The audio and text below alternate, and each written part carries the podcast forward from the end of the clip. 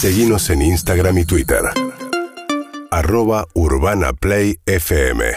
Bien, eh, en este momento eh, persiste la- la- el éxodo eh, de los ucranianos que viven en Kiev, la capital de Ucrania, que se dirigen, los vemos en los autos, en las avenidas atascadas, a Polonia, ¿no? El primer país que tienen, nos, nos hablaba hace un ratito un oyente de, de- de acá en más que está en Polonia, contándonos cómo sus conocidos están recibiendo a los ucranianos que escapan de Kiev en dirección, obviamente, a Europa Occidental, ¿no?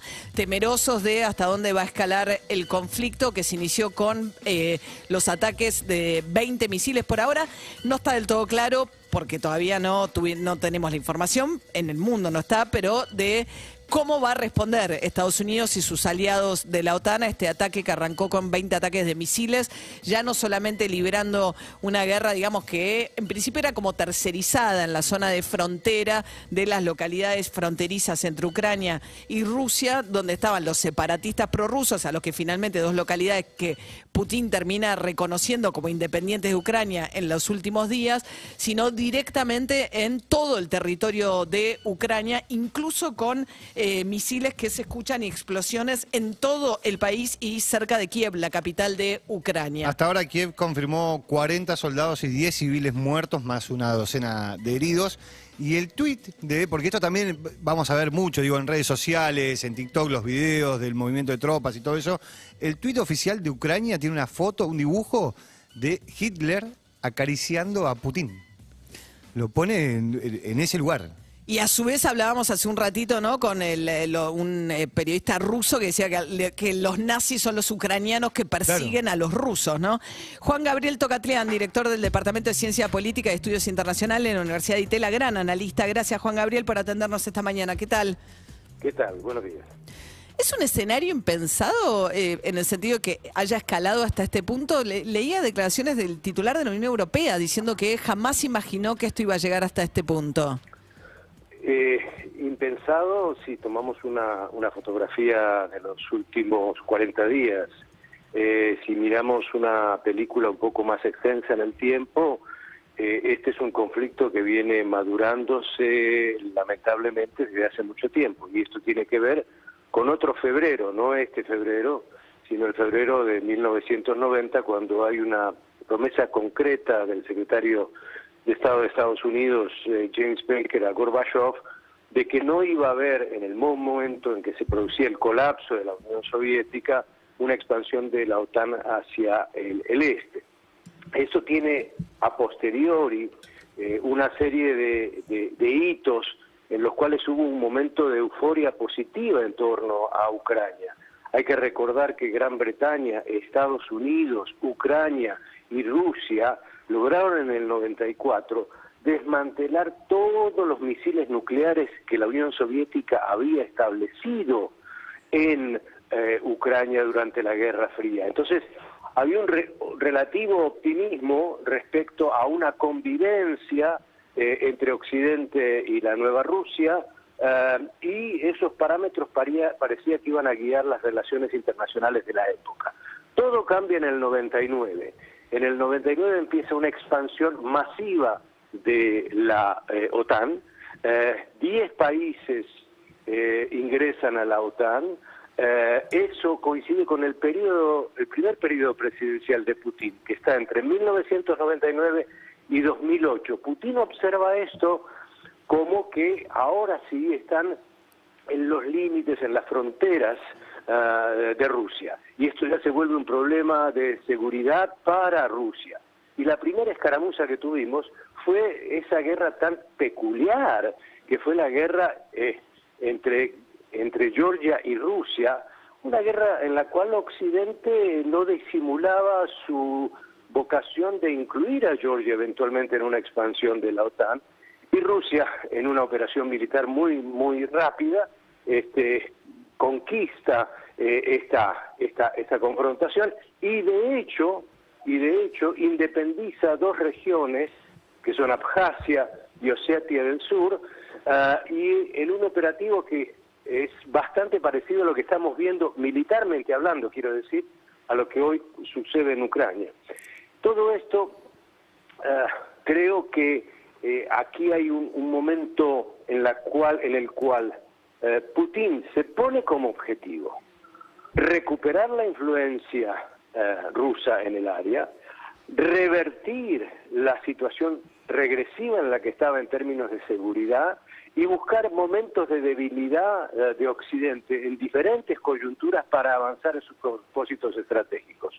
Lo logra en 2014, recuperando un territorio que tiene una historia rusa muy profunda, aunque está en Ucrania, que es Crimea, y encuentra un Occidente que no sabe qué hacer, vacila frente a esta situación, en medio de la crisis económica y financiera post-crisis del 2008-2010, con esa gran recesión. Y ahora encuentra otro filón, un filón en el cual Occidente se retira derrotado de Afganistán, una administración Biden muy débil, una enorme eh, división eh, entre el mundo anglo y el mundo europeo respecto a las cuestiones de seguridad en Europa. Y entonces, en ese contexto, hace suyo los reclamos de decir, les dijimos que no queríamos más expansión, no se tienten con Ucrania, no nos lleven al límite, y utiliza esto para un acto eh, que es un acto de agresión. Ahora, ¿qué puede hacer Occidente frente a eso? Puede hacer tres cosas. En algunas tiene eh, fortalezas y en otras tiene enormes debilidades. Fortaleza, la fortaleza diplomática, cuando esto entra en el Consejo de Seguridad, prácticamente no tiene amigos Rusia, salvo un papel bastante suave, digamos, modesto de China de no criticar tanto a Rusia. Pero el resto, los otros 13 miembros, fuertemente críticos frente a Rusia, proclamando que está violando el derecho internacional, la soberanía, la integridad territorial, etcétera. Otro instrumento, el económico. Bueno, sanciones. Bueno, pero ¿hasta dónde van a ir las sanciones? ¿Van a ser parciales, totales, totales en términos de eh, aislar plenamente a Rusia? Ahí hay una serie de límites que Occidente tiene que son cada día más elocuentes, es decir, impone un conjunto de sanciones de, eh, de a pedacitos que en realidad no afectan en absoluto la decisión estratégica de Putin. Y la otra alternativa, finalmente, es la estrategia militar, responder militarmente. Biden no lo puede hacer, la OTAN parece tener hasta ahora pies de barro. En conclusión, estamos en una situación muy peligrosa que va a exigir una cierta cantidad de eh, autorrestricciones que ninguno de los actores parece querer tener. Claro, porque eh, te escuchaba muy atentamente, Juan Gabriel. Estamos charlando con Juan Gabriel Tocatrián, que es vicerrector de la Universidad Torcuato de Itela, con esta mirada tan interesante y profunda de este conflicto. Digamos, vos, vos, planteás que esto es de alguna manera como una estrategia defensiva de Putin después de una promesa incumplida tras el final de la Guerra Fría, que es no te vas a meter tanto dentro de mi zona de influencia. Ucrania siendo un país limítrofe, ¿no? De Rusia, con la cantidad de frontera que tienen en común, es tipo, cheche, este ya es mi límite total. Si vas a meter con Ucrania, pero se suponía que las reglas de la Guerra Fría hacían que las grandes potencias no se enfrentaban entre sí en forma directa y que en todo caso tercerizaban sus guerras. Esto es lo más cercano a que se miren a la cara, ¿o no? En un contexto no exactamente igual, por supuesto, al de la Guerra Fría, como bien describiste. Eh, mira, María, estás absolutamente en lo correcto en lo que estás diciendo, pero quisiera introducir para responderte una suerte de apotegma que tiene que ver con las grandes potencias, cualquier gran potencia, en cualquier momento histórico. ¿Cuál es este apotegma? Es muy sencillo.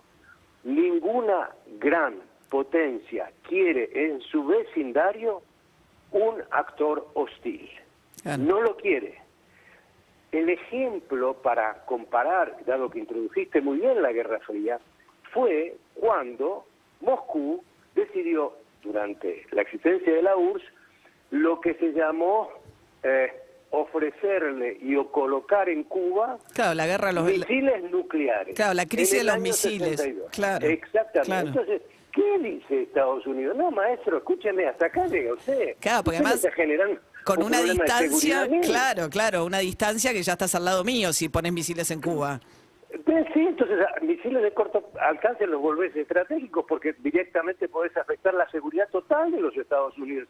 Entonces esa crisis se resuelve ahí, estuvimos a puertas sí de una gran confrontación y no, no estoy eh, buscando un símil fácil con, con Ucrania hoy. Lo que quiero decir es que todas las grandes potencias tratan de no tener actores hostiles a sus intereses y por supuesto salvaguardar su propia seguridad.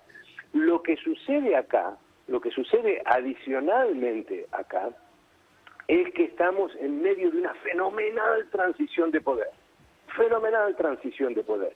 Lo cual no ocurría en la Guerra Fría, donde era un escenario bipolar. Occidente tenía toda la musculatura económica, política, diplomática. Ahora tenemos el ascenso de China, los acuerdos que son más un matrimonio de conveniencia que una alianza entre Rusia y China. Eh, ahora tenemos una Europa apagada, una, una, una Europa que está que tuvo Brexit, que tiene movimientos internos nacionalistas, ultranacionalistas, neofascistas. Entonces estamos en un marco muy distinto que alguien con una eh, estrategia sólida y con un músculo militar como Putin va a tratar de extremar. Aquí el punto es dónde se autorrestringe, si es que lo puede hacer o si lo quiere hacer, o cómo lo restringe y quién lo restringe. Claro. ¿Quién le pone el freno a Putin? Te hago una pregunta, Juan Gabriel, sobre Argentina, ¿no? En la tradición de la diplomacia argentina, eh, después que, bueno, justamente cuando esto se estaba cocinando, pasa Alberto Fernández por Rusia mientras necesita del apoyo de Estados Unidos para terminar de cerrar el acuerdo con el Fondo Monetario y saca por ahora unos comunicados eh, muy tibios, ¿no? Respecto, va, muy, eh, sin tomar posición o sin señalar que acá hay, como vos decías al principio de esta charla, hay que ver si cambia la posición en las próximas horas, que hay una invasión a un, o un ataque a un Estado soberano, que en principio es Ucrania, ¿no? Por parte de Rusia. ¿Debería Argentina tomar una posición más firme respecto del ataque de Rusia a Ucrania? Eh, mira, María, eh, yo le digo a mis estudiantes y a los colegas que solamente para entender mejor lo que a mi modo de ver, a mi modo de ver, debiera ser Argentina, es tomar el mismo discurso eh, que Percival hizo en el 2014. En el 2014 Argentina estaba en el Consejo de Seguridad. La gente se olvida de eso. Eh, la crisis de Crimea se dirimió diplomáticamente ahí y la representante argentina hizo un punteo de cuatro cuestiones esenciales que debían respetarse. Primero, integridad territorial, soberanía, no uso de la fuerza y resolución política. Entonces, ese, ese cuádruple de miradas me parece a mí que estratégicamente le servía a la Argentina y estoy convencido que le debiera seguir sirviendo hoy. Lo cual sería interpretado como una condena al movimiento que hizo Putin, digamos, y un alineamiento con Estados Unidos y, el, y la OTAN. Pero no más que alineamiento, yo creo que si esto se ve como alineamiento, desalineamiento, es un problema eh, eh, grave. Esto es, Argentina está apegada a dos cuestiones que Claro. son vitales para un país intermedio, el derecho internacional y el multilateralismo. Si ponemos en entredicho alguno de estos aspectos, el costo futuro, no inmediato, para el país, puede ser alto. Bien. Eh, bueno, es curioso, ¿no? Porque en todo este lío, eh, Bolsonaro, el presidente de Brasil, salió en defensa de Putin, ¿no? Uno imaginaría. Porque, claro, hay gente que cree que todavía que Rusia es comunista, que Putin es comunista, y tiende a mirar esto con unas variables también de derecha, izquierda o de comunismo, anticomunismo, que no reflejan muy bien lo que está pasando, ¿no? Hay, hay mucho, hay mucho de eso, pero yo recuperaría, eh, en este caso, para las personas que puedan interesarse con ello, de ver la actuación de Brasil, dicho sea de paso, y de México en el Consejo de Seguridad. Yo creo que México viene haciendo lo correcto. Esto es, no es AMLO el paladín de, de una relación eh, estrechísima, pro Biden, etcétera, etcétera, etcétera. Pero si ustedes Claro. Escuchan y leen lo que dicen los mexicanos en el Consejo de Seguridad, donde ahí tenés que asumir una posición concreta, son realmente directos y precisos. Claro. Brasil, sin embargo, en el Consejo de Seguridad, si uno lee la posición de Brasil, en el fondo es bastante tibia. Bien. Entonces esto te refleja también posicionamientos en los cuales o la coyuntura o, un- o una política de principios define mucho más que cuestiones ideológicas. Bien, Juan Gabriel Tocatrián, un gusto. Muchísimas gracias, ¿eh? Gracias a ti. Súper interesante. Es vicerrector de la Universidad de Torcuato de Itela, uno de los grandes analistas eh, internacionales que tiene la Argentina, Juan Gabriel Tocatrián. UrbanaPlayFM.com